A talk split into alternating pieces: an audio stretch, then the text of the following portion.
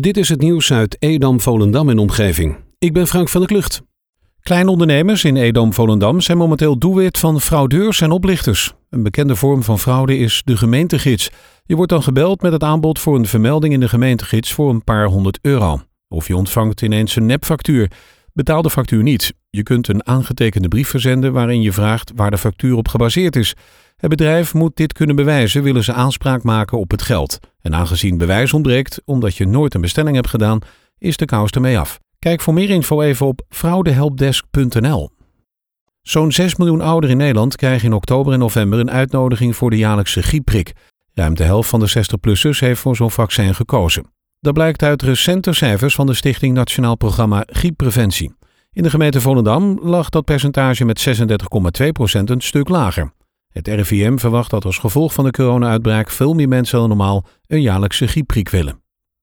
Zo'n 200 ouders in Volendam zijn woest op het besluit van de onderwijsorganisatie Stichting Katholiek Onderwijs Volendam om de Heilige Communie door te laten gaan. In een brief verbazen de ouders van de communicanten zich over dat de viering op 1 november gewoon doorgaat, terwijl de coronabesmettingen in het dorp steeds verder oplopen. Daarnaast is vanwege de coronamaatregelen niet iedereen welkom in de kerk. De brief is ook in handen van NH Nieuws. De viering, die normaal in het voorjaar plaatsvindt, is al vaker uitgesteld vanwege corona, maar staat dus nog steeds gepland nu voor 1 november.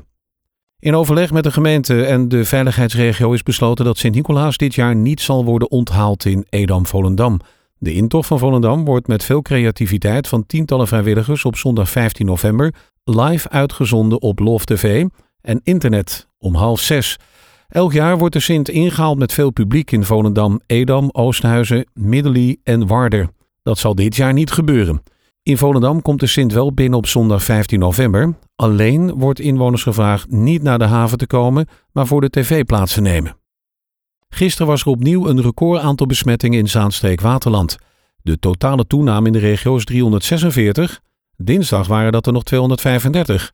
Edam-Volendam heeft iets minder nieuwe coronameldingen dan dinsdag, namelijk 27. De toename in Waterland is in vergelijking met dinsdag meer dan verdubbeld. Waren dinsdag nog 9 nieuwe besmettingen, woensdag waren dat er 23.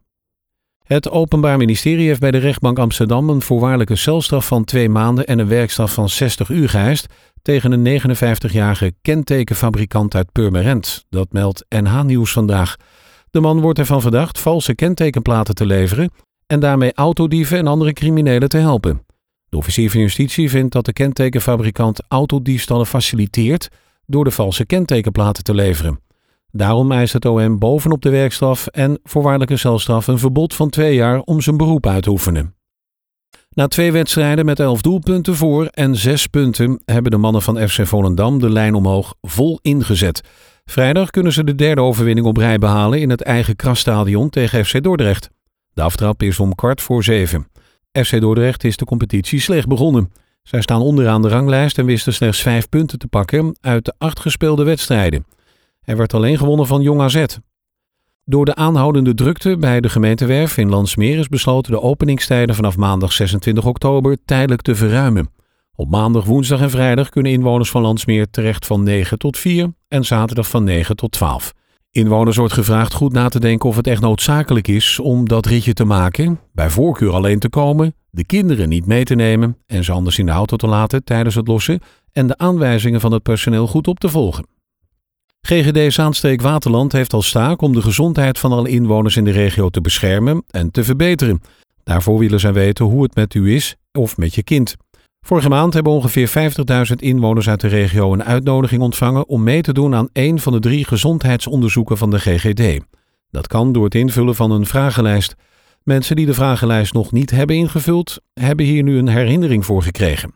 Hoe meer mensen er meedoen aan de GGD Gezondheidsmeter, hoe meer informatie de GGD krijgt over gezondheid.